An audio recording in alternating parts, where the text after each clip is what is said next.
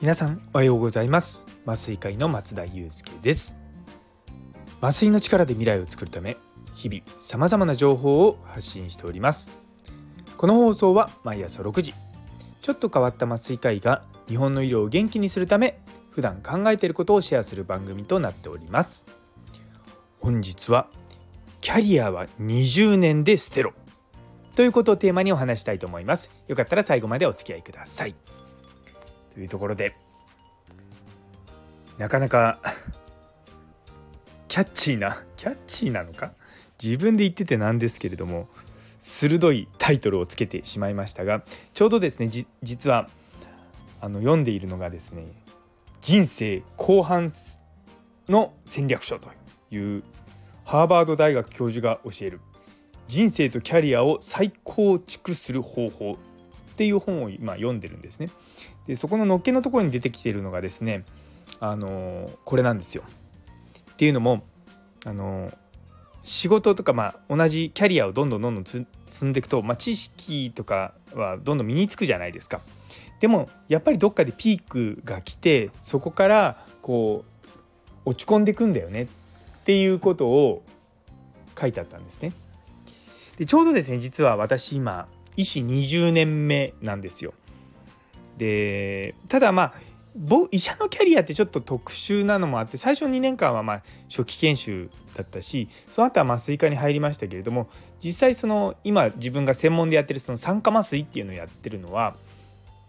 2010年ぐらいからま本格的にやってるのでまあまだ13年ぐらい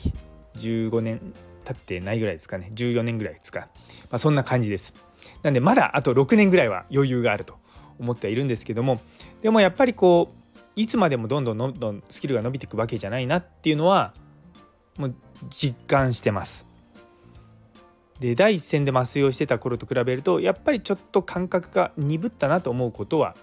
なくはないです。でやっぱりこれって人間まあ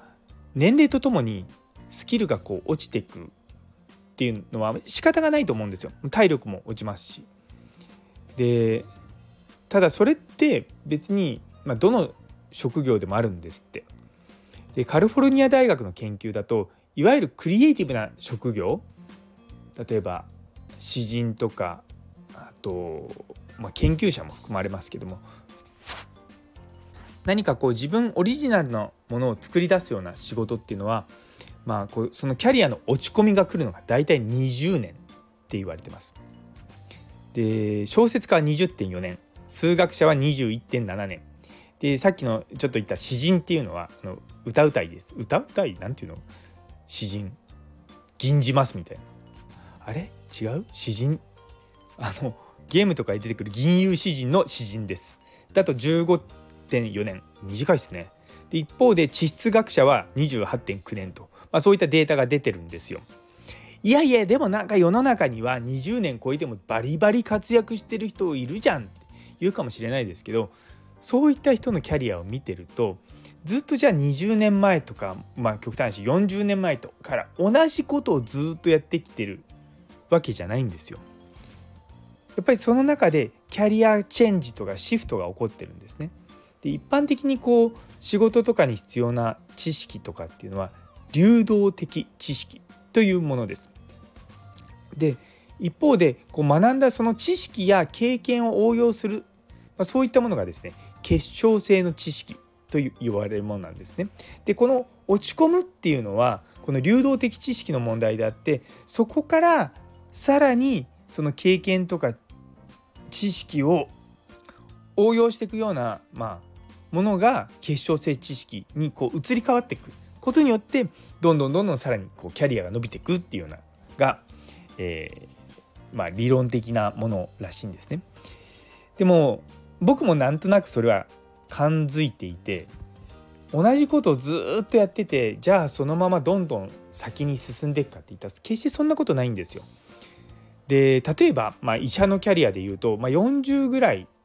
まあ、45とかって一番開業しやすいあの年齢なんですね。だからそこまでは勤務医として、まあ、臨床をバリバリやっていたとこ人が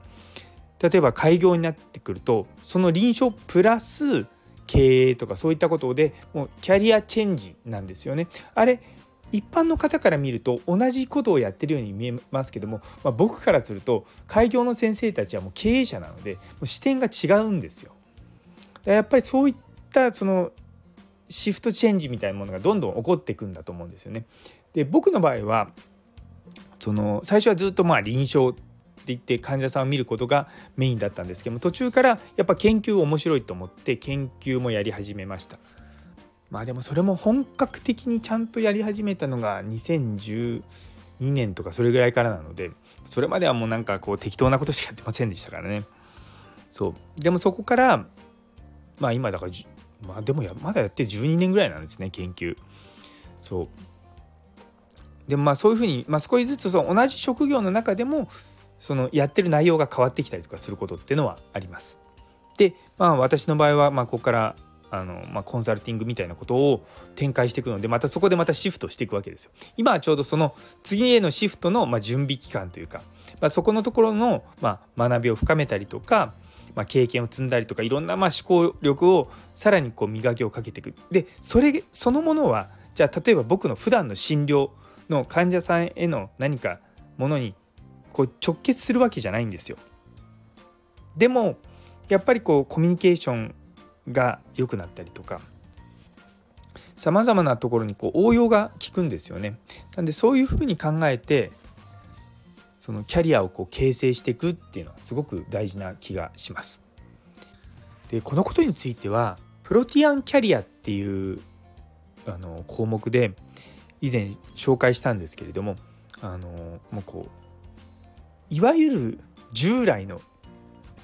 キャリアパスではなくてキャリアパスそのものを自分自身で作っていくでまあそういうものなんですよ。でいや本当にそれってすごく大事だなって最近ひひしひしと感じてます。なかなかですねあの難しいですよねでもこう今まで通りのことやって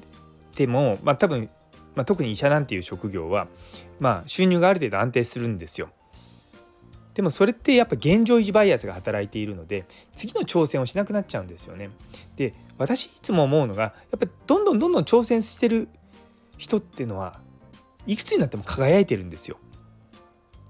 で僕はそういうふうに、まあ、そのいろんなものに挑戦しながら生きていきたいなっていうふうに今は思ってるのであのどんどんどんどんいろんなものに挑戦してます。でもちょうどそのキャリア20年目ぐらいでこうピークに迎えるっていうのは本当に実感します。うん、そのもうすでにだから医者としてのキャリア20年は経ったので何ていうかこう一般的な技術というか例えば点滴を取るとかそういった技術も、まあ、まだ落ちてはないけどこれから落ちるだろうなっていつも思いながらですねやってます。もう若い人たちの方がうまいですしねもう、まあ、もちろん自分がやらなきゃいけない局面ではもちろんやりますけれどもでもちろんそのキャリア1年目2年目の子たちよりはもちろんできるのでいいんですけどもやっぱ10年目ぐらいの本当に俗に言う油が乗った人たちにはあもっといい感覚持ってるなと思いながらも、まあ、年を取ってくるとですねえ超音波を使ったりとか、まあ、そういったテクノロジーで物事をカバーするみたいなことをしていくので、まあ、そういったのを考えると先ほどの結晶性の知識っていうのをあの使い始めてきてるんじゃないかなと思っております。いやでもこの本本当にまだ100ページ弱ぐらいしか読んでないんですけども面白いですよ。役所あのー、海外の本って何て言うかなすごくじっくり時間をかけて書いているような感じがして学びが深いんですよね。そうそこが僕は結構好きなんですよ。なんで是非あのこの人生後半の戦略書あのリンクつけてありますのであの興味ある方は読んでみてください。あの Kindle でもあるので Kindle の方が手軽かもしれません。日本語ですよ。この本自体は日本語ですのでその点はご安心いただければと思います。というところで、えー、最後まで聞いてくださってありがとうございます。昨日の安ければ売れるわけじゃないという放送にいいねをくださったひじりさん、ゆいつむさん、川瀬翔さん、もみじさん、姉そうに先生、さやもさん、ようこさん、佐藤先生、みちさん、中村先生、岡プラスさん、りょうさん、夢のママさん、イタリーさん、ぶんママさん、どうもありがとうございます。引き続きどうぞよろしくお願いいたします。というところで今日という一日が皆様にとって素敵な一日になりますようにそれではまた明日